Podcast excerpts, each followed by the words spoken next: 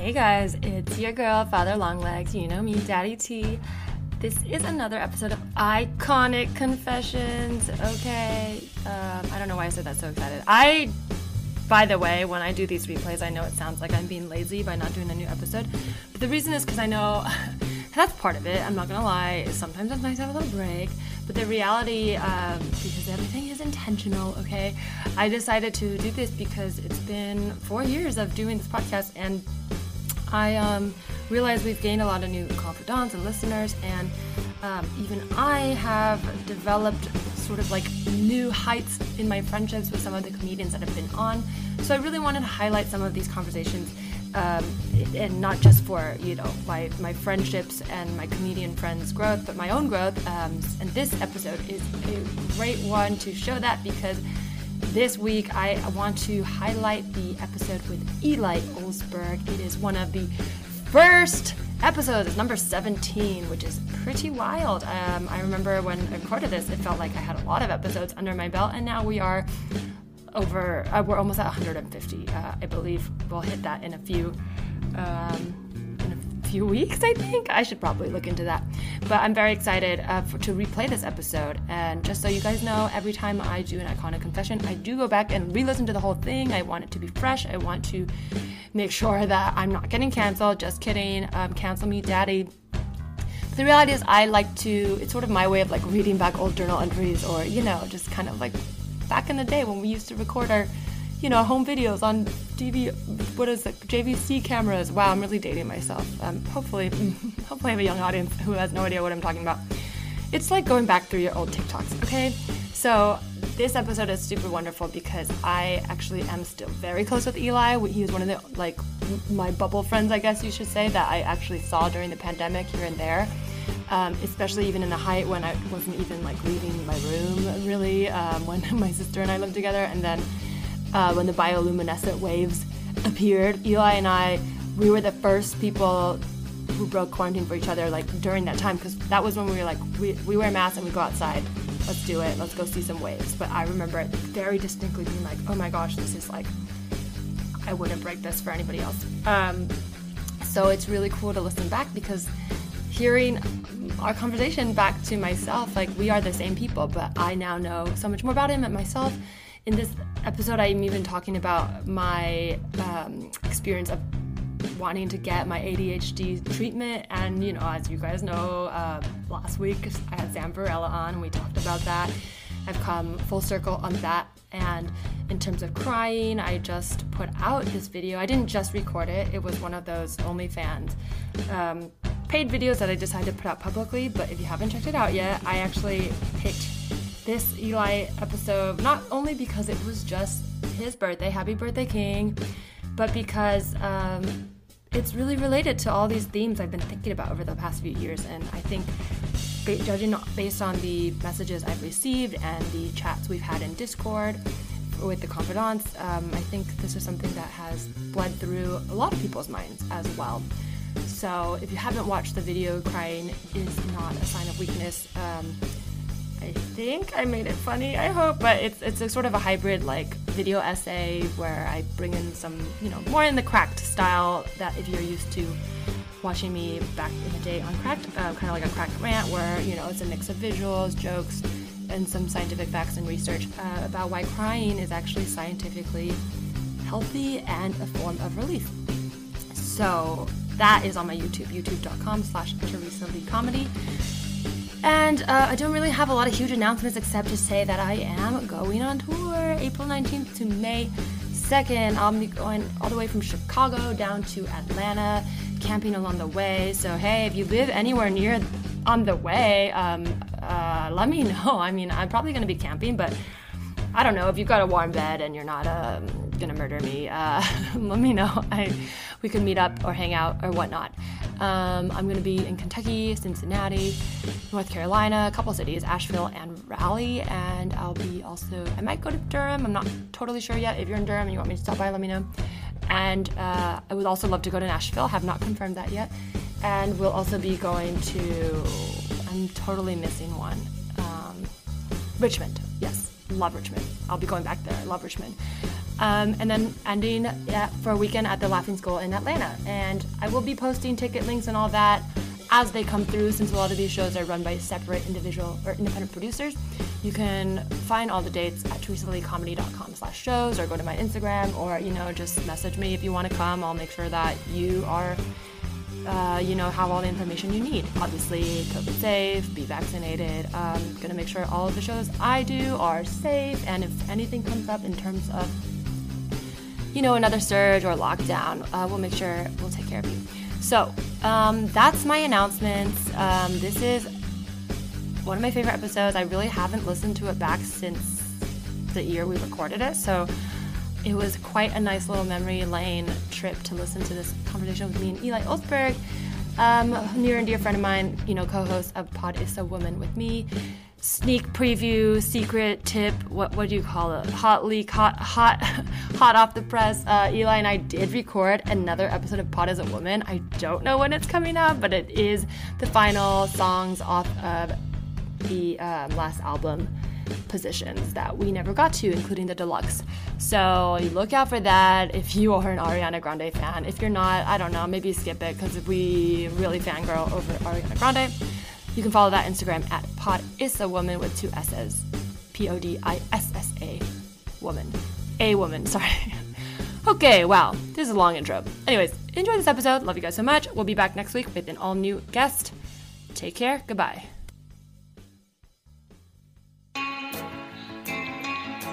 You can tell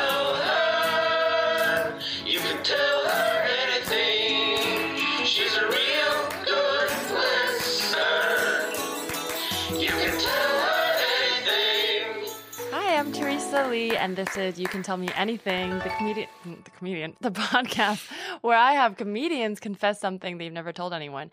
And the comedian I have today with me is a very good friend, very funny guy, Eli Olsberg. Hello, hi. Thank you for having us oh, confess. I'm very happy to I'm be here. so excited to have you here. And just so you guys know, if you want to make a confession, we have a voicemail. It's 323 388 3521. Uh, We got some weird stuff this week. I know. Yeah, I'm really was- excited to hear what that when people are allowed to anonymously drop some stuff off. Uh, Yeah. I'm really excited to hear that. Well, so sometimes people also email the email, which you can do. It's tellmeanythingpod at gmail.com. But I just want to play this. It's not a confession, but it's like a remix that someone made and they left it on the voicemail with no no introduction, no name, nothing. Is it hooked up if I play this? Okay, here we go. Whoops.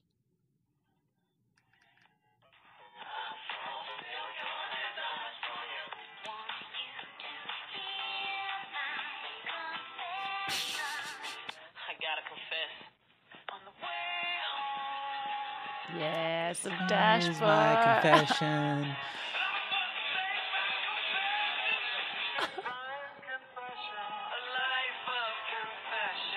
These are my confessions. Just when I thought I said Oh yeah, I gotta get Usher in there.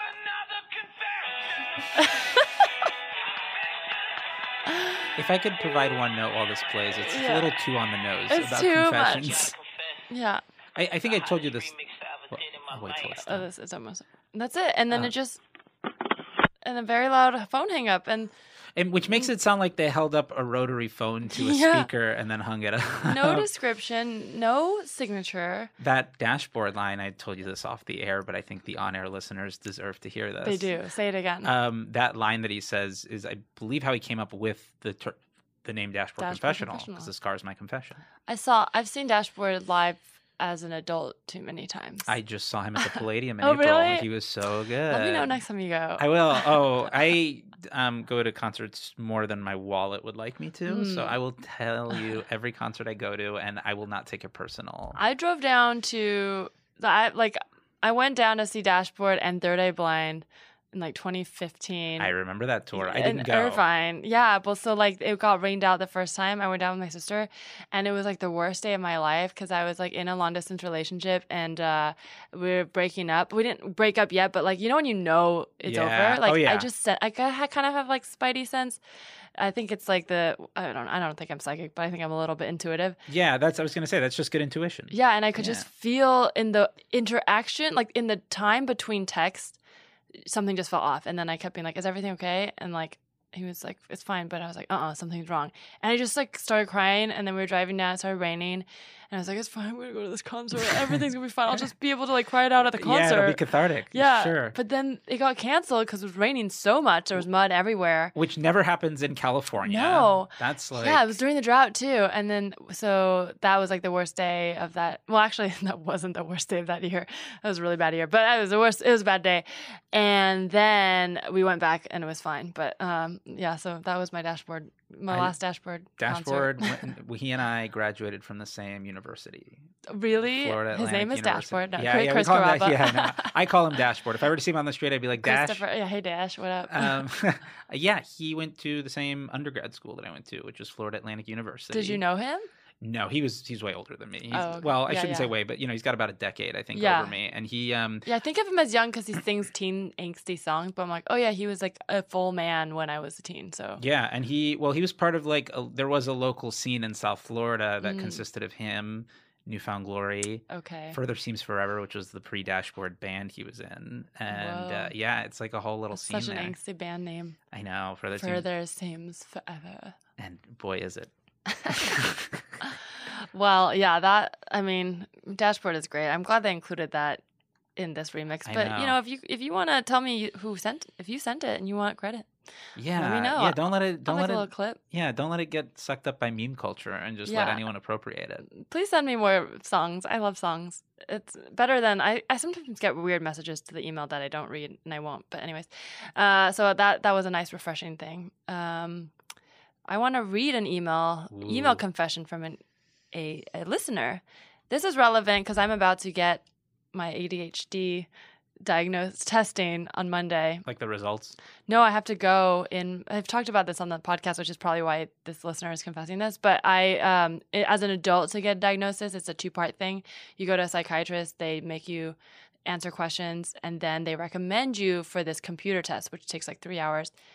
I think it's computer. They they were like, we're gonna hook your brain up and like measure the waves or something. Oh, I see. I picked when I pictured a computer test. I pictured like Oh, you like have to sit there and answer questions. Yeah. I'm like anyone would have ADHD for three hours to do that. Right, it's just the SATs. Um, no, it's yeah. So I'm doing that on Monday. I had to be off weed for like I have a legal card, but I have to be, had to be off for three months. It's I'm really legal now in excited. California. It is legal, yes, completely. that's yeah. true. And we were just talking about this before the pod started. I might be getting back into pot. We'll see. Ooh, yeah, yeah, baby. we're so cool. um, okay, here is this confession. Uh, it's called ADHD. Hi, Teresa. So, my confession has to do with ADHD, and it was spurred by you talking about your upcoming ADHD test to check check you for it. So, obviously, laws vary by state to state, and in New Hampshire, where I live, the test consists of a short written test and a short questionnaire with my primary care doctor. Maybe they pulled info from my therapist or something to supplement the little bit of data I gave them, but I don't know why. All they did was send me to the other doctor that can prescribe such medications, and I was prescribed Concerta within 20 minutes. So, the actual confession I do believe I have ADHD, but I was so blown away by how easy it was to be prescribed such controlled medication that I sort of just lied to the doctor and said I barely noticed the effects, wasn't helping much until he eventually upped me to 72 meg- mgs per day as two 36 mg pills each morning. Eventually, it stopped giving me what I wanted. I can admit that while it helped with ADHD, I also was clearly after a little high. And I've also been recommended to stop taking it because of high blood pressure. Anyways, I told my doc, yeah, I don't notice Concerta much at all anymore. I can't focus at all these days. True statements. In less than five minutes, I was written a prescription for Adderall. I have abused Adderall before. My confession is that I'm torn between lying when I see him again and saying I notice it but barely because I know he'll bump it up and up just like before, or being honest and saying I don't notice it because I abuse it, or at least not lie to get a stronger dose. Anyway, sorry about my sentence structure, plethora of commas and everything else. Please don't use my real name if you share this confession, please, and thank you since it's at least legally gray, if not outright illegal. Is it illegal though? It's being prescribed. Well, It's not illegal. It's illegal to abuse it. Uh, of course, I won't say his name, but also I think this is a very interesting one because it's sort of like someone who actually needs help, yeah. and he's kind of like caught between like he's aware of his addiction, but also not able to fix it. But also, the people that can fix it are not helping. So it's that like- sounds really common with Yeah. prescription medication. probably. Yeah, I get the feeling that like most people know that they need just the amount to stay normal or whatever it is that keeps them leveled. And Mhm. then when they're like, "Oh, but this also has the side effect of making me feel good," why wouldn't you tell the doctor like, "Yeah, let's pump up the volume or pump up the val?" Okay, The uh, That's a NOFX album, and Uh. I'm not. Uh, I, that was just wordplay. I'm not even a huge fan, but I just was like, mm, okay. Well, like I have a friend who has ADHD and it's been diagnosed in childhood, and so she takes Adderall. But also, when we go out, she'll when we in college, I don't think she does this anymore. But she used to be like, "Okay, everyone, here's some Addy," and she'd like pass it out. So I'm like, that's a gray area because it's like she needs it, but she like none of these people need it, and Ah. but she would take it also to just stay up late to party. But right. so I don't know. But I also think if you actually have ADHD, it won't. You shouldn't have those high effects, unless I guess if you have a, so much of it, maybe. But like I've taken Adderall and Ritalin, and it doesn't get me high, and that's how I know I have ADHD. Interesting. See, I couldn't. I couldn't even begin to tell you. I'm terrified of prescription meds. Like, Yeah. I, I, but I was raised in a very like new agey household in that Mm. sense. Like, and I don't know. I, I've thought for a while. I'm like, maybe I have some kind of. I mean, I cut off my own sentences. I don't. I when I'm talking, like, I won't even finish a thought.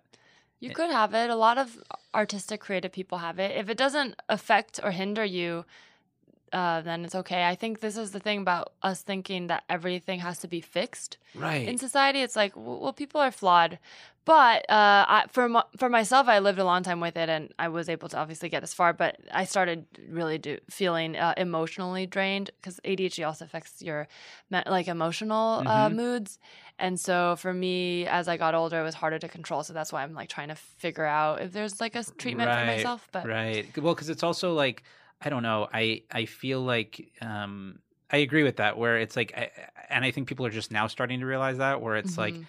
it's not necessarily a question that needs an answer in terms or or i should say it's a problem that doesn't necessarily mean, need a solution like in terms of like if you have it and it's manageable then that's fine or if it's something that you do you know if there's some issue you have but you can survive with it that's most of what life is Yeah, there's no magic button that will make everything okay. So even if I fix this, I mean, it's not like suddenly I'm gonna like ascend into the heavens, like I fixed my life. Like Maybe I don't know. Maybe you'll pop that pill the next day. There'll be a contract And- waiting for you. That's like, here's your 12 episode order. yeah, I mean, I did buy a new crystal, so Well, see that that's a good solution. You know, I'm all for that. yeah, please buy more rocks. Um, uh, well, I also like to start every episode before we get into the heavy stuff by asking my guests for a good confession to help the listeners get to know you better. Do you have something good you want to confess? Um, yeah, I so this week I'm gonna bump it back to the crystals and the astrology for okay. a second. I kind of did like in well, so the day we're recording this is the day of the eclipse Yes, in Aquarius. in Aquarius, and that's your sign. That's my sun and moon.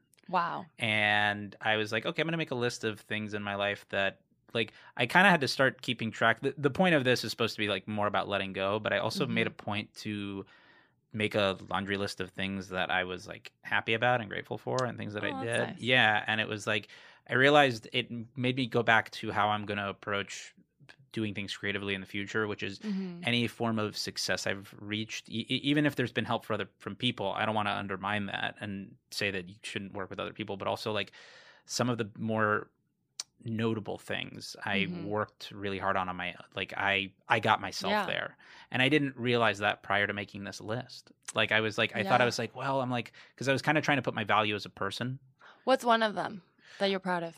um that I started well that I was I was of my group of friends I was actually the first one I can move- sense you're already getting nervous bragging. The whole point of this is to be yeah. to brag about yourself. Well, no, I was trying to pick. Actually, uh, I'm fully conceited about this. Like, I'm fully getting. Uh, well, my first one was when I was. I, I didn't realize this until um, I saw it on. I think it popped up. I hate Facebook, but it, it I still go on it a couple times Uh-huh. a day, just like all of us. And uh, I found um, one of the memories feature was I was the first of my friends to actually move to LA. Wow, that's Yeah, big. So you took completely the, by myself. You took the dive and people joined you. You were the guinea pig. Yes. Yeah. And so that was, I think, the biggest one for me. Um, another one, well, when I started like working on going on the road and stuff, like Mhm. I also kind of went, I, I've talked about this before, but like I opened for bands, Mhm. and that for a while For wasn't- Tour. Yeah, I did that. Ten- huge. I was the only person on that entire tour that did the whole. Run. Actually, no, I'm sorry, that's not true. I did the entire run with another comic, hmm but I even on the days I was sick, he actually had to go to the ER for one night. Um, I actually Too much Adderall. too much. Yeah, we're having too much fun, and uh, that's the only year they did the tent.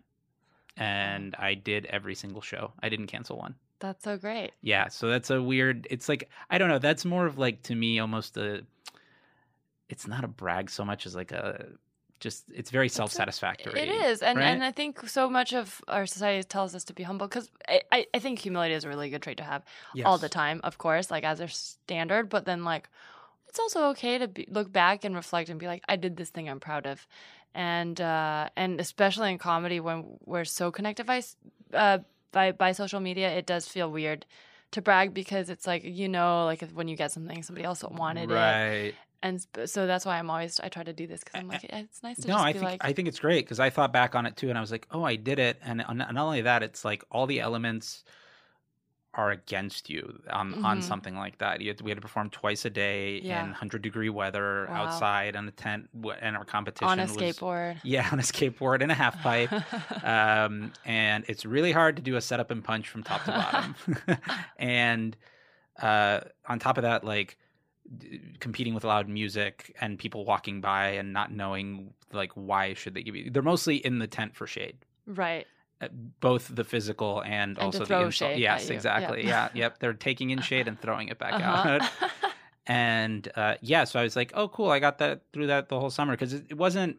uh, It's not a bad experience for anybody. I don't think who was on the tour, but it just was. It was very different and very hard. So Well, yeah, that's really cool yeah. Thank you. So that's. I guess that's my brag. I, I have other. I like actually made like I was going through all of them. I'm like, which one do I start with?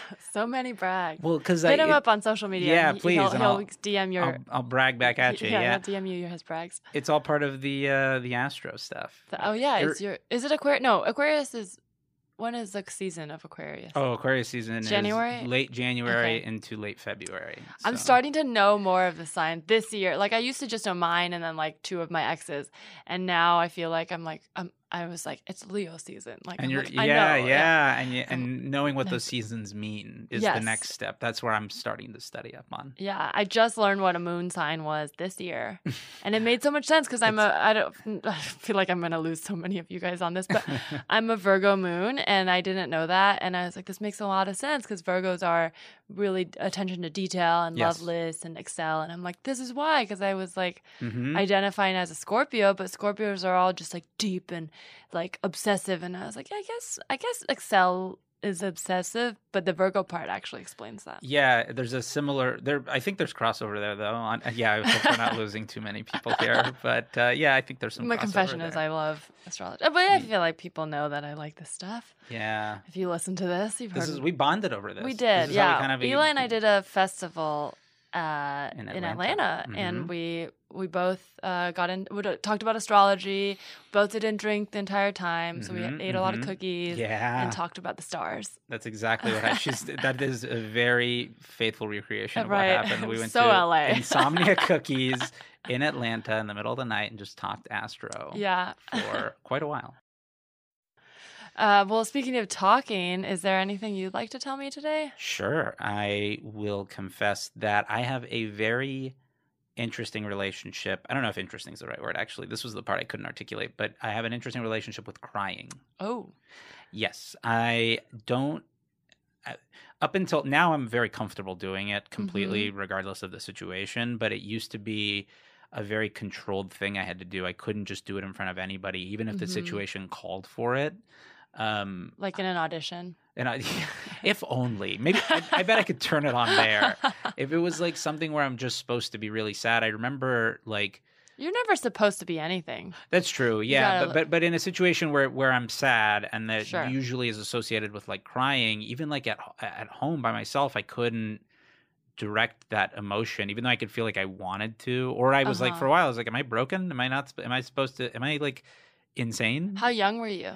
well, this was or most, do you? Uh, d- the? I guess how young were you when you remember starting to feel this way? So when I was a, a, a I believe how old was I exactly? I would say it's around six or seven years old. Okay. I, I so I grew up in a single parent household, and I have a Mhm. sister who's ten years older than me. So she was essentially like a second mom for me, but she was still in high school at the time, and so I, I my mom still had to get babysitters, Mm-hmm. and I remember there was a family that babysat me. And so, just to give more background for your listeners, I'm half Spanish.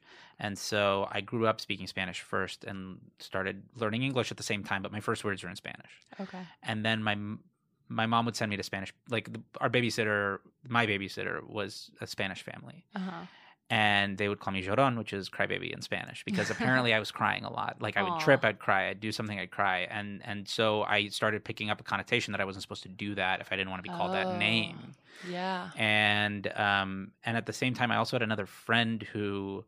At the time, I remember we both got in a fight and started crying, and, and his brother broke it up and was like, "You guys aren't supposed to cry. Uh, you know, big, haven't you ever? Only, big boys don't cry. Men don't I cry." just imagine two boys like fighting, like, and then just both being like, yeah, not too far off. There was like a lot of. I remember at one point it turned into like hand slapping. Aww. That's one thing I remember about it. And um, when he broke it up, he was like, "Yeah, you're not supposed to." cr-" And and then they kept telling us both a few times. They were like, "Yeah, you're you guys are you guys want to grow up and be strong boys, then don't cry." And th- this is like this is almost like Freud 101. I feel right. like, but uh-huh.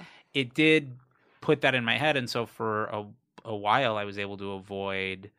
I think the only times I'd cried if, is if like I don't know if, if I hurt myself Like bad physical enough. Yeah, pain. yes, exactly. Because I do remember there was a situation where, and I still have the injury to this date. Um, there was a bike handle hit my rib cage Ouch. between two ribs, and it made the bottom one protrude. But it, Oh. it hurt so Oh. much. Yeah, it like took forever to heal. There's still like a small protrusion there. If like if if it's touched, you can feel it. You're like, oh, this seems because you don't see it sticking out, but then if you're like running your hand across it, you can totally Was feel some it. someone rode their bike into you, or was like a loose bike? no, it was a it was a um it was neither. It was actually at, at a daycare center. Aw. They have like the set of um tricycles that were connected, like where you pedal and they all move, Oh, like almost like a merry-go-round, but as Ah. bikes. And I tripped and fell into one. It was almost like oh, you fell into it. Yeah, yeah, yeah. That's what I. It, it just it's hard to explain that way in like any short Sure. version. It's almost like a Charlie Chaplin accident. and um, so like with stuff like that, I cried. I remember one time I almost I almost drowned in the ocean, and that, that like I cried after that, and like well, it's you know convenient because you can't see your tears in the ocean. exactly so- yeah they blend in. And at five and in fifth grade, that's Or taste them, because It tastes yeah. yeah, well, sal- it's all sal- salty. salty water, yeah, yeah. yeah, exactly. Um, and so and then I remember it started coming out in weird ways. Like I remember there was a situation when I was in sixth grade. I don't remember the specifics about it, but I had something emotional where I remember I felt really upset, like I wanted to cry, but I couldn't. And then the next day at school, somebody bumped into me and I fell down. And as I'm 11 or 12 at this point, so this does not hurt when I hit the ground. Uh-huh. I know it didn't hurt, but I still started crying. So it just was like you couldn't contain it anymore, and it all right. out. but that's what pushed it. And what then made the what did the person do when you started crying? They well, they I don't even think they realized I didn't start crying immediately. I think the person was like, "Oh, sorry," and then they left. They you're they didn't even "It's yeah. okay." Yeah, I didn't even yeah, I was just like, "It's all right" from far away. Uh-huh. I, it was something like that where I reacted very but then I remember even my two of my friends couldn't believe that I was crying. Did you that. feel connected to the tears in that moment, or did it just come and you were like, I don't know why I'm crying, or did it feel like you were, you know, do you know what I mean? Like it was like a genuine, like when you're in a cry and you're sad versus like these tears I know ex- I- know exactly what you mean. Yeah, it's I don't think it, I don't know if I could go back and check in with because it was so Mhm. young that I don't know. I my guess is looking back, I think it was just me holding. It, it finally was just like, all right, this has to come out one way or another. yeah. And so it that happened a few times when I was in middle school. I remember where something would happen, and then. Um, and then I I, it, I felt nothing about it at the time, or I would still feel the emotion, but it was like very internalized. Mhm. And then like a, a couple days later, it would rear its head that way. I've had that happen before where I don't cry for a while and then I will wake up crying. Like like in my Oh. sleep. It's almost like my body's like, well, if we get her when she's half awake. Yeah, yeah. Now we can. Re- I'll we- literally wake up and my, I'll just be like tears running down my face and I'm like, what the fuck is happening? It's almost like it's a, like you're like you're like how do I stop the how do I stop the leakage? Yeah, it it's like, your you're body is like, the- well, we gotta get let's drain drain yeah, it, drain oh her. my gosh. I and that that has never happened to me, but but I remember up until a few years ago, um, I don't know what clicked at that point, but I mean the the times I never had this this problem, I will say, is if there's someone I was ever comfortable enough around Mhm. that I could Not that in including yourself, because you were saying you're not comfortable crying. Correct. Yeah. Alone. Yeah, exactly. But I, I guess family members that that wasn't an issue because I remember one time I got in a, I was like in college and I got in my and I got in a fight on the phone with my mom over something and I ended up crying because of it Mm. and I apologized at the end and was like really sad and and then uh I don't know I didn't like it was a strange thing because I remember I was like oh well that was the proper emotion at the time you know it was just like a typical argument but Yeah. but it still stirred enough of an emotion for me to get upset um, I remember at the time it had something to do with me moving out of South Florida, and it, it was something that like ended up being in the way. So I was like, I'm gonna be trapped in this town forever. Do you tend to make a lot of jump to conclusions? Like, because I, I feel like what things that make me cry often are when like one little thing goes wrong and then it spirals in my mind. Like, if this happens and this will happen and this will happen and everything's ruined. Oh, that's interesting. For me, that doesn't. I, it, I can definitely go there mentally. It's not a Uh-huh. problem. I can definitely panic off it, but it doesn't drive me to tears. What what would more makes me cry is usually if. Well, what's interesting is the way to equate it for me is if it the type of if it's the type of pain that feels like hopeless. Hmm. There has to be like a hopelessness to it. Uh, nothing you can do about it. Right, right, exactly. Yeah, like it's something that's so out of my control, and also I, I have to feel like very fatalistic about it in that sense. Well, let's talk about the control thing because I think that's the part that I struggle with a lot. That I've had to try to cope, or the a lot of the th- uh, a lot of the things I've tried to use in my life to cope, like drinking or whatever, uh-huh. have come out of a place of needing control. Sure, that's. I think that's pretty common, right? Yeah, and I so the the crying thing sometimes is it um when you say you don't feel like you have control. Like, can you give me an example of like a situation? Sure. Yeah, yeah. I remember. I mean, well, when something. th- So what's interesting with, say, let's let's say with comedy, it doesn't happen. Mhm. With comedy, it's pretty. It, it'll just turn more into anger, Sure. or or or just Which is a secondary emotion. Exactly. Yeah. So if it's not anger, it can also be depression. Um, but but it, but a depression about that situation, not like a. I I I don't think. I think if I I don't think I would be diagnosed with depression. Um, if I if I were to go see like a psychiatrist. Um, probably. I mean, the most immediate thing I can think of are breakups. Okay. Those are things you can't change, even if you want them to. Right. The, the way certain situations happen in relationships, you just can't change You've that. passed a point of no return. Yes, and I remember. So last year, um, this is a story I've told a fair amount recently, but I don't know if we've talked about it in regards Okay. to um, going to my dad's grave for the first time. Did we talk about that? I don't maybe? think so. Okay, so um, my father died when I was very young. My Mhm. mom, to the point, he was five when I died, but he had left the house when I was two and a half. Okay. And I didn't learn this until last year because, and the thing that spurned all this was me wanting to go visit his grave because I knew he died out here, Okay. even though I'm originally from South Florida. And so when I found out the whole story, which is that like my da- basically what I found out, and my and this was also news to my mother, is that in the two and a half years that my dad was absent, they they split like it was in a he didn't just leave, he didn't peace Uh-huh. out. He they made an agreement that They he had to leave because there was a lot, yeah, but there was it's because there was a lot of shit on his end that he needed to go take care of in Mhm. regards to an ex-wife Hmm. and because my dad was also sterile he Okay. was in the vietnam war a grenade i promise i'm sorry this is like such a long setup but it's Oh no, that's right. oh okay it's for so he was in the vietnam war a grenade exploded close to him and rendered him sterile. Technically he had no living babies in Okay. his you know there. And so he took a test. My mom has the test. It says he's 99.9% sterile. And then suddenly she, my mom's pregnant with me and they're like you're a miracle baby. that's that's that's the word. That's the word on the block. Um, which also creates an insane. I know there's a weird way to put it, but it, that creates like survivor's guilt okay. in a weird way. Not because I was the only surviving. The hundreds of thousands of sperms Yeah, that, that were no, blown up ju- in the Vietnam War. I don't even know. if Yeah, it's like I just feel this pressure to like. It's like, well, if, if technically, if if I made, if I beat the odds here, then I think I have to do something significant. Everybody who is born beats the odds, though. There's so many sperms who are That's trying true. to get I into never an egg. thought of it that way. Yeah, and it's it, and it's interesting that people don't think of it that way. They're always just like, well, I mean, he especially wasn't supposed to have kids, so this is a special. Even you're- more, yeah. yeah. Sure. Um, and so or he was supposed to have you. yeah, depends on I How get, you look yes, at it. this is Yeah. some glass half full shit, and I'm here for it.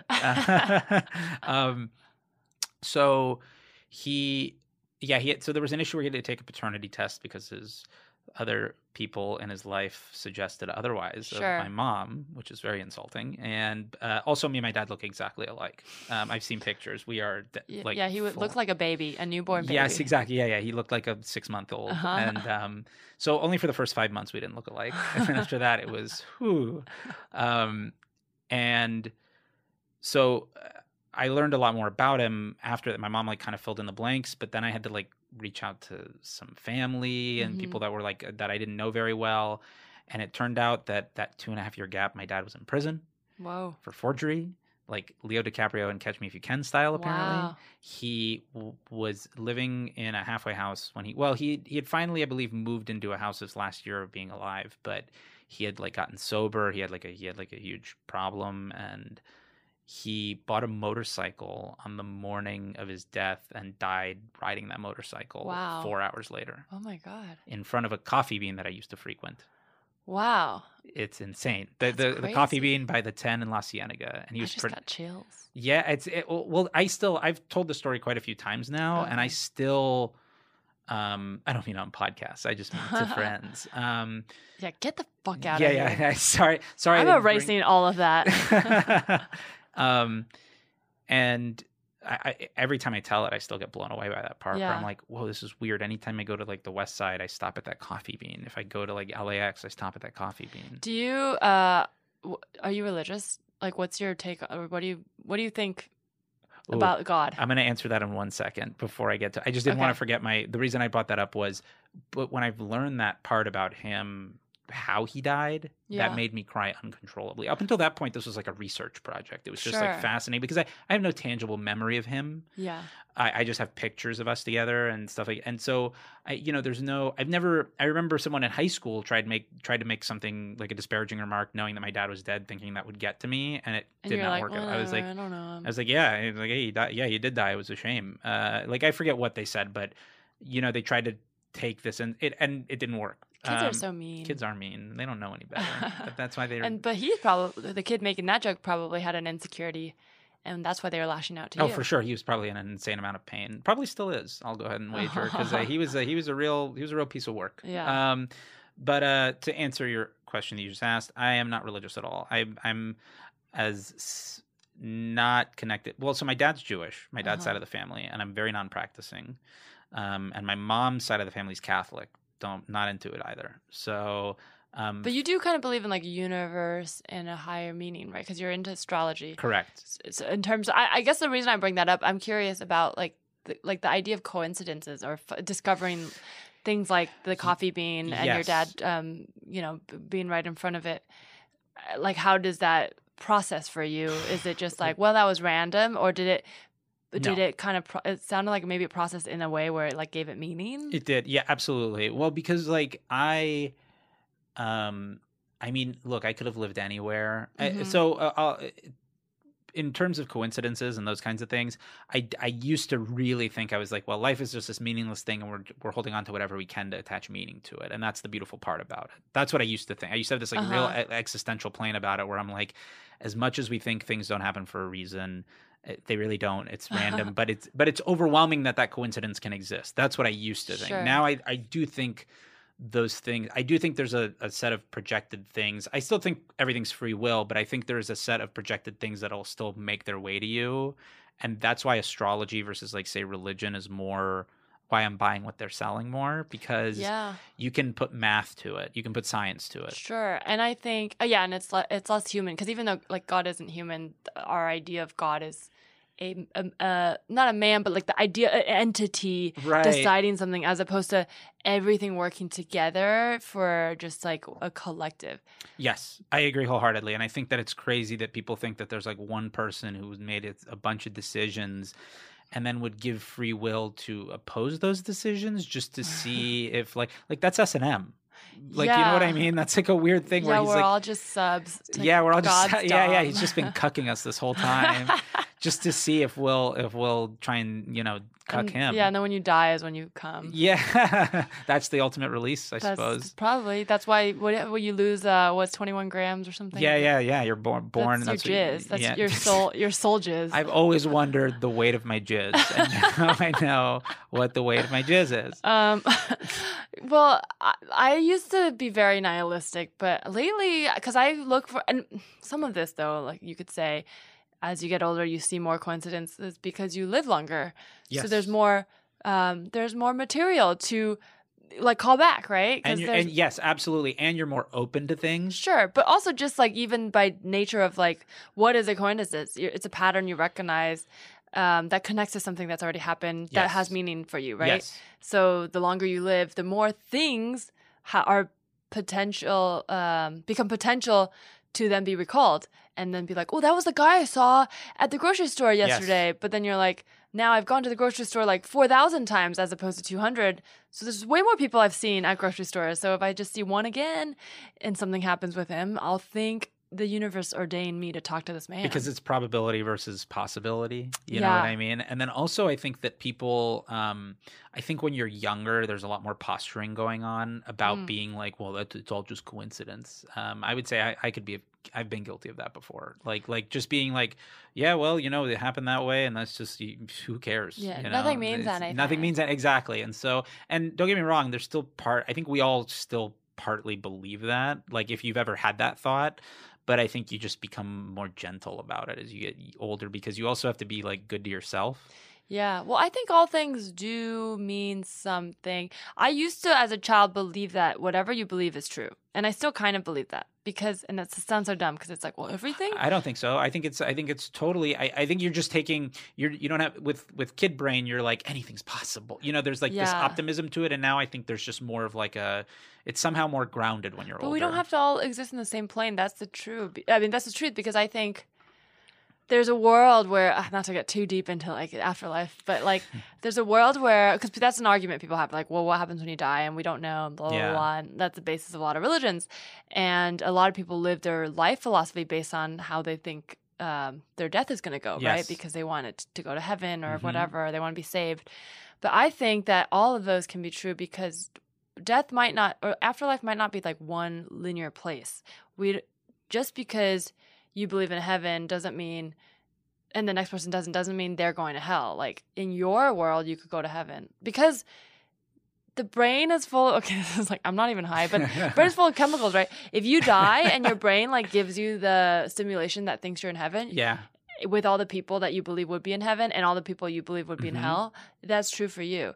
But then the Right. people who don't believe in it could also just go away into a place that where Yes. there's not in hell. Like, like just because you see a person in hell doesn't mean that person sees themselves. In That's hell. kind of like the cosmic joke is that I think that people, I think, you know, there's like all these studies about like we're only using a fraction of our brain. You know, like there's only like a, a small percentage of our brain we're actually using consciously. And I think what happens when you die, your brain, you're releasing so much. I think that you, that's the moment you probably can access every single part of your brain. And it's uh, also, or I think you just get more access to that as you get older too, which is why I think some people get better at forgiving, letting go, or, or, you know, those kinds of things because those are, you know, most of what our life is, is trying to get over previous traumas. right, and you can't access your entire brain. It's like using a computer. You don't want to use the entire Yeah, memory. You- exactly. it, there's no room for It's it. Uh, also I feel like it would be a lot. It would be so overwhelming. I think I think the, which is why I think most people who are very, you never hear a story about a person who's super smart and there wasn't some form of suffering attached to it. Sure. You know, and I think that's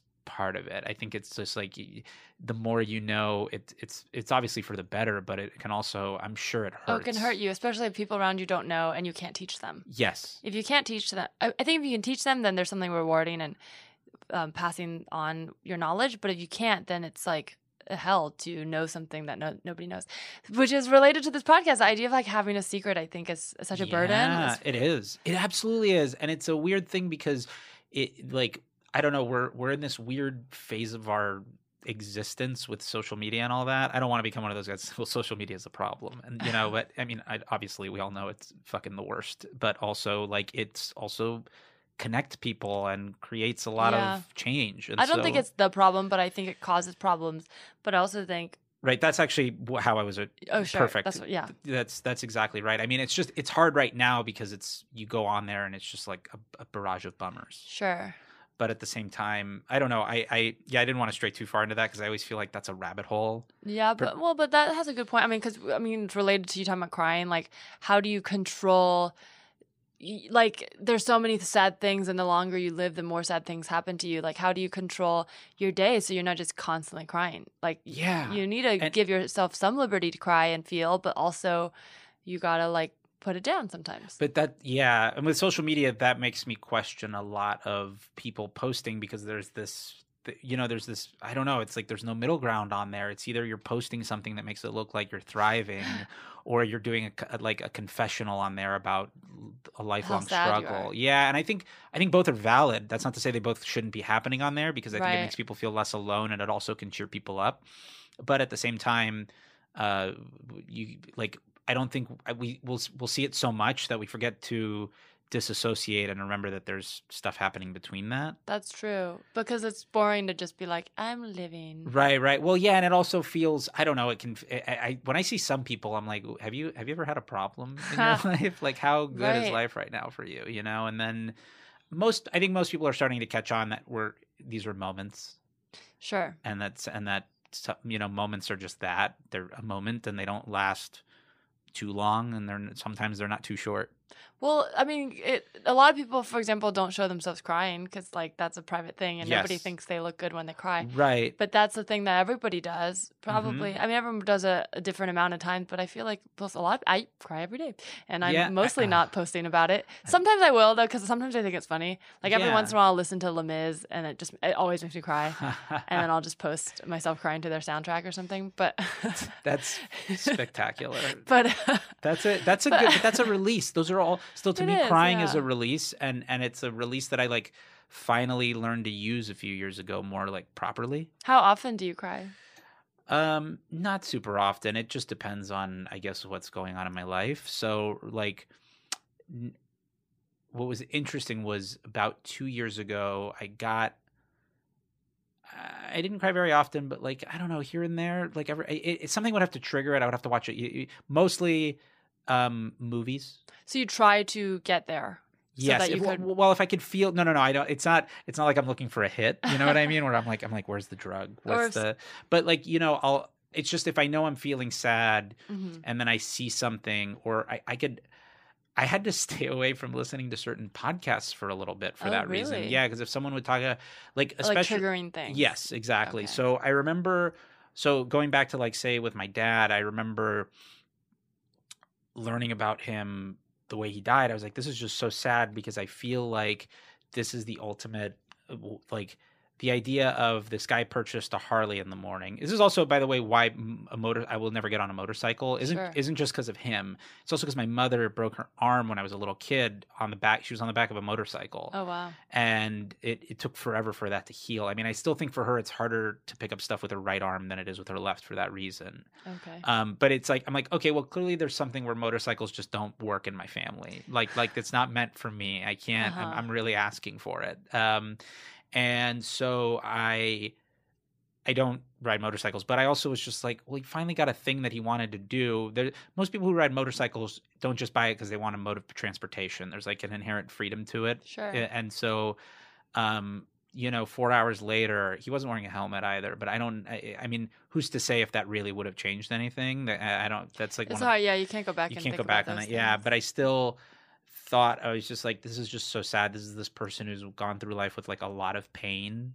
Mhm. And you know he had to like get veins removed from his leg to be put into his arm, so he wouldn't lose his arm after Oh, wow. the war because of that grenade. And you know, I mean, and that right there, you're going to lose circulation on your legs. Like there's just, and and obviously he was he was battling addiction, um, which as we all know, if you've been reading the news recently, is a very hard thing to beat, even when you're like a successful person. And uh, so there was like a lot of pain, and one of the few things that was like as close to a safer pleasure as it could get killed him. yeah. You know, I mean, eh, eh, obviously there was another person who hit him with a car, but still, it just like it, it was just like the ending of a movie almost. There's something, yeah, really um con- like deep about that, uh, poetic almost. It's like It's- very it's- sad it's- and Yeah, but it's like on this. Okay, so that is sad, but it, it's almost more meaningful to have something like that than. Wouldn't it be like? Wouldn't it have been sadder if it was something trivial? You're like, right. Like yeah. He, like he slipped on the stairs or something. Yeah. I mean, it's all no, very no, sad. I get but. No, but no, sometimes but- I think this is why I put everything in context of like, well, th- there's no way to change the past, and that's why I justify everything that's happened with like, well, this is where I am, and this is where I have to be. Of course, if I was given a magic ticket to change one thing, I would be like, okay, yes, Yes. I got it. Sure. But also sometimes it helps me to be like, well, if I look at everything else that could have happened, I suppose there's other things that would have given me pain. Well, I also look at it as like uh, no, I agree with that wholeheartedly. I, I do think there's like a, a and I've never heard it that way before. So th- this is like the first I've ever been. Someone's told me like, well, what if it was just like you know, like you said, like he just fell down some stairs and broke his neck. I, that that is like a a thing where you're it's still sad, but but it doesn't have like this almost like grandiosity to it. Mhm. And uh, and then. I realized also though, like knowing what was wrong at the time, because you know, one of the things you're always thinking back on is like, well, I was I wasn't raised in a traditional family household, which ended up being such a gift because I Mhm. was raised with no male influence in my life and it let me enjoy certain things because no one in the house was like I like look just w- why we're here talking right now is because somebody else's brother, a guy told me it's not okay to cry. Right. I was never told it's not okay to cry in my house. No one ever said that. But once the outside world started playing into that more, it affected that. And so I don't know if I was by popular standards an actual crybaby. You know what I mean? I mean, it- all babies are kind of crybabies. yeah, yeah. Well, not as a baby. I mean, as a as like an eight year old. That's also a thing people do to control you. I feel like adults who can't take care, of, or not can't take care of kids, but they feel like I have no control, this kid keeps crying, I'll call it a name and maybe it'll stop. And it's like, well, that baby is probably crying because it needs something. So well, we'll Right. try giving it the thing. And with then- yes, and in the case of that was definitely what was happening. That was pure projection. But with the family that was calling me that, I think that is just cruel. And but the way they were doing it, I don't know. It's weird when you say it in a different language. Does it diffuse it a little? Because you know, I didn't, I didn't register it the same way as I did Crybaby, but I still thought, I still, it still didn't feel great. No, eve- yeah, it doesn't feel. I had that with blabbermouth. but Someone in my school used to always call me blabbermouth because I talked a lot, which I did. But she really talked a lot. So in hindsight, I'm like, oh, that's Oh, probably why she was gaslit. insecure. Yeah, But she called it so me blabbermouth so much that I was like, I'm not a blabbermouth. I'm not a blabbermouth. And she's like, well, prove it. Don't talk for a whole day. And I did it. And I was so like in my mind, like just like I'm gonna not talk. And then afterwards, she was like, whatever, I don't care. And then I yeah, was like, that's all they can. That they're. she just didn't even care. I didn't. I thought everything would be magical, and but she. she did care. Well, that's the thing. It made me realize, like, oh, this is about her, not about me. Yes, she went. she went home and was furious that you actually went through with it, Yeah. and it still haunts her to this day. I promise you. It's uh, people will remember that shit and internalize. It. And now it. I talk for a living. So. yeah, exactly. So it's like now she's really pissed off because she's like, "Well, I could do that. I just don't want to." Can Wh- you cry on command? No, not no. But there was a period. So another. I wish I could. I really wish I could. but I, in the past two years, um, maybe even longer than that. I would say like three years. But but anytime I have a big breakup, Mhm. that does lead. I can cry from that, which is. Sure. w- But before it was a little more controlled. Like I could I could hold on to it and then release it when I'm alone in my room. Or something that sounds like I'm like sneaking to jerk off. Like, when I was alone in my room, But crying is a lot uh, like jerking it- off. it- It's a is release. yes, And it releases endorphins when you're done. crying. exactly, yeah. And then, but after my more recent breakup, I actually did like, um, go to my I, like I would on my at work I would like go to my car for a little bit to cry, and Yeah. I would I would I would. uh I remember I like had to leave. I went to go see. There was like a movie marathon that my friend went to that he took me to, and I had to leave after two movies because like you know I gotta go. This it's too fresh, and uh and so at that point and that also that was where i had to really be careful i'm like well i can't have certain things trigger this so i wouldn't Mhm. listen i like took a break from listening to specific podcasts that were like advice shows or Oh, stuff sure. about romance or anything like that if i knew that that was coming um and then i and then the one place so in therapy i talked about this a lot Mhm. and because she was like well what is it that's making you cry about say the stuff with your father because she she wasn't sure if there was like unresolved stuff there which i mean there could be i mean no there is but but it's it's like um it's not unresolved so much as like it's it's less about him actually not being in my life and more about like not growing up in traditional households, which I, which again I like now attribute well, you feel different. You feel the gaps, Yes. even though your experience is just as valid because there's a standard. It starts to make you question right. if you missed out on something. And none of my closest friends, I mean, my best friend also came from a single mother household. And when he was overseas uh, in the Marines during college, I had another friend that I became very close with who also came from a single mother household. So I do think there's like a, um, there's like some sort of something there, like a, like a bond. Sure. But and like you said, I do, I do that think you respect women. And you Yes, know- yeah. Well, my my one, not my current therapist, but a, a few years ago, uh, I was seeing a therapist who did have a theory that she's like, this is untested, but because because you know, I was my my best best best friend, who's like my big brother, is um is a guy, but a lot of my friends tend to be female, and she said Mhm. she's like, well, you're probably just more comfortable because you grew up in a household with two women. Sure. So you're going to know how to read the room better. You're going to be more comfortable. I I do think there's truth to that. There is something also on the opposite end of that because it sounds like you and your mom got along and you were close. Yeah, we still are. We But talk I, every day. yeah, so I grew up in a two parent household, but my mom. I'm so sorry to hear and that. I'm just I, kidding. I'm so sorry, but like my mom, who I do love, obviously I love her, but like she is the source of a lot of my issues, and Mhm. um and was is just a very volatile person. And so I tend to get along better with men because I think in my mind I've antagonized women because she was supposed to be my source of safety. Right. Uh, but uh, but the reason I cried a lot was because I would feel insecure, unsafe, and then she wouldn't. She would be the reason I was crying, but then she, instead of comfort, comforting me, she would make it worse. Oh, and so Oh, it's weird even talking about this because my therapist has told me many times, and it, it makes me more sad when I think about it. Even though I'm like, "Ah, I'm not that sad about it now. But just the way she phrases it, like you were a child looking for safety, Mhm, and your source mhm. of safety was hurting you, and I was like, yeah, that's true. Yeah, I had no That's safety. so, so yeah. So going. so that's why I'm like I feel safe with men, even though like I I'm I don't even know if this affects my sexuality, but I'm like I'm much more attracted to women, but like women tend to feel like this thing that's far away from me that I can like.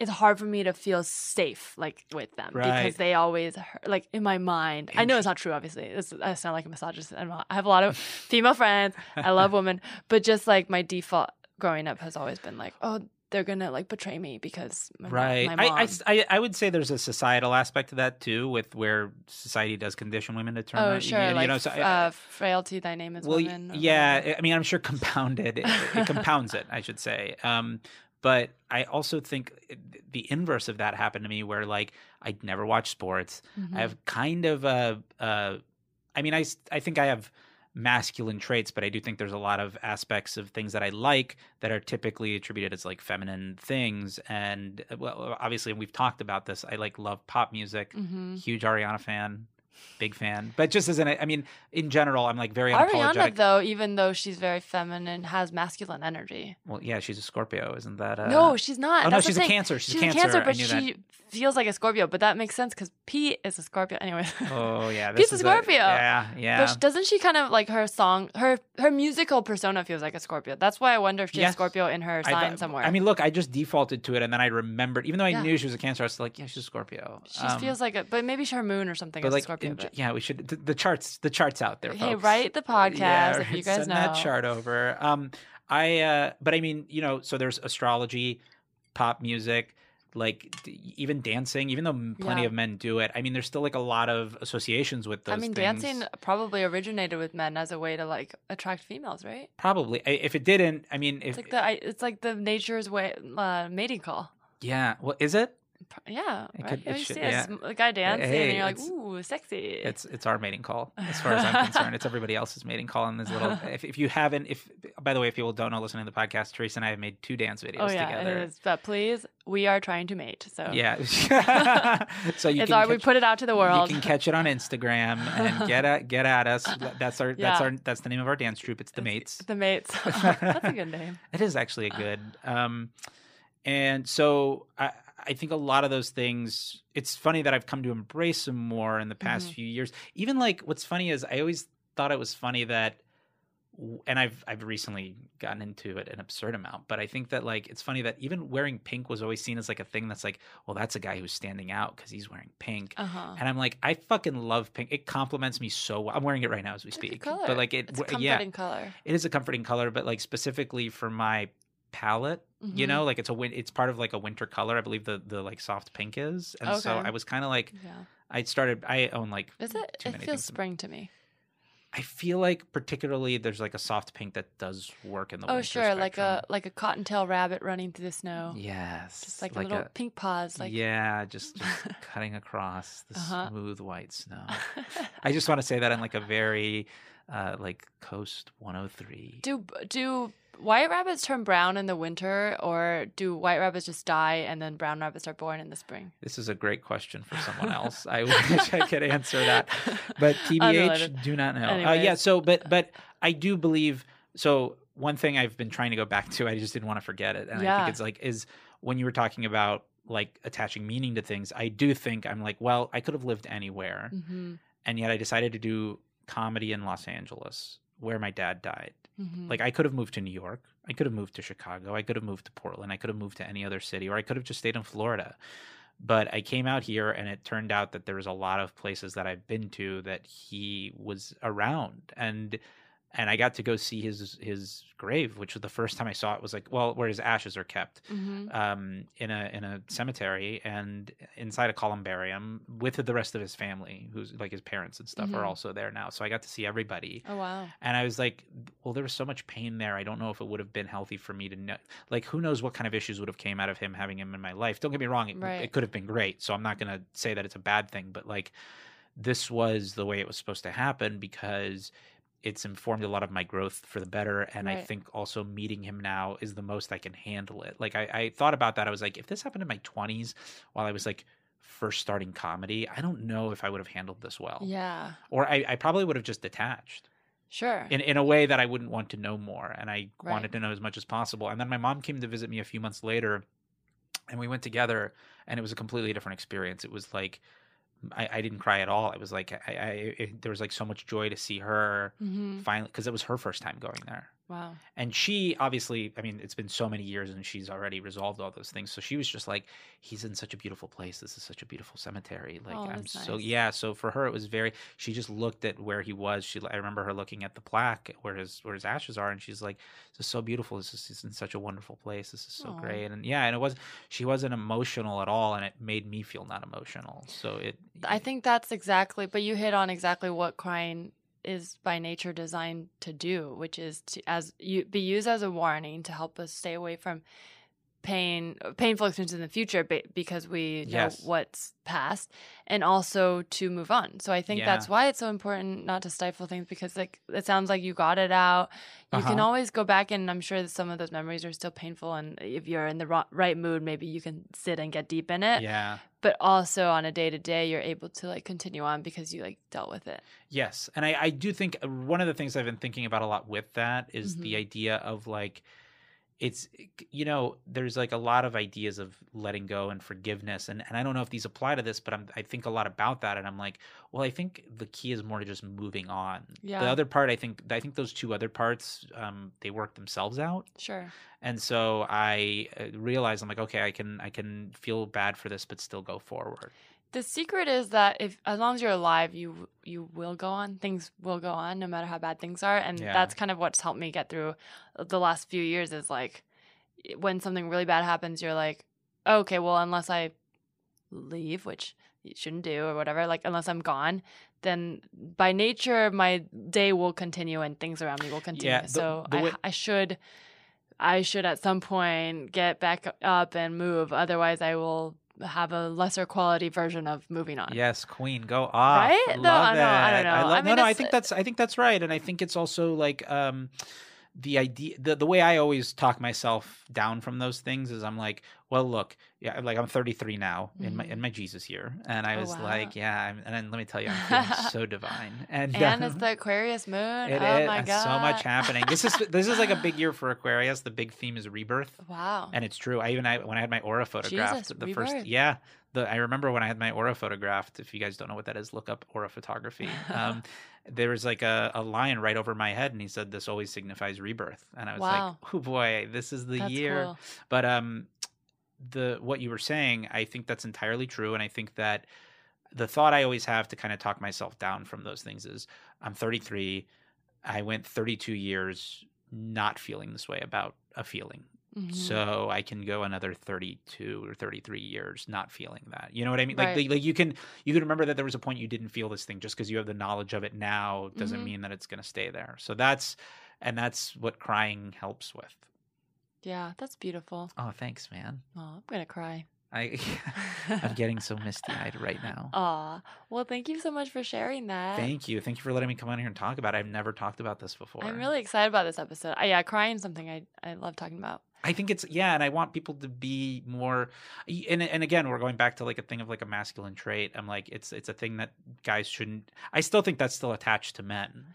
Yeah, but I think it's uh, used. It's again, it's an insecurity thing. I think a lot of men who want to cry are afraid they'll start crying. So maybe Yes. they're like, "Well, I don't want to see you cry. If you cry, then I'll cry. Yeah. So you better not fucking Yeah, cry." yes, we'll just fucking jerk off until, Yeah, let's just until, jerk until off. it falls off. oh no, we sweat. We don't cry. yeah, exactly. Um. yeah. Where do we go from there? How can people find you? um, at Eli Olsberg on all the socials, and um, yeah, that's that's or um, or And you hire, host a monthly show. hire a PI. Oh, Um, hire Uh, yes, I host a monthly show at the Pleasure Chest in West Hollywood, second Tuesday of every month. If so, if you're in Los Angeles listening to this, come on out. Teresa just did it. She had a It's great so set. Yeah, it was a really fun show. Full of dildos all And, around. Yep, it's in a sex shop, and they will give you a discount if you decide to buy anything. So Uh huh. laugh and then get some more release with some products in the Pleasure Chest. Thanks for coming on. You guys Thank can follow this podcast at Tell Me Anything Pod on Instagram and email me at tellmeanythingpod at gmail.com. Thank you for listening to You Can Tell Me Anything. You Can Tell Me Anything is a comedic podcast created and produced by Teresa Lee on the Hoo Ha Ha Podcast Network. The Hoo Ha Ha team is Ashley McAtee, Audrey Povar, Maggie Week Austin, Cardi Assad, and Stephanie Binot. The theme song for this podcast was created by Cody Johnston. The outro music was written by Shipwrecked Sailor. And the Hoo Ha Ha app can be found in the Apple Store to stream your favorite comedy series and laugh out loud podcasts by the funniest women in comedy. To contact this podcast specifically, you can email tellmeanythingpod at gmail.com and follow us on Instagram at tellmeanythingpod. Thank you.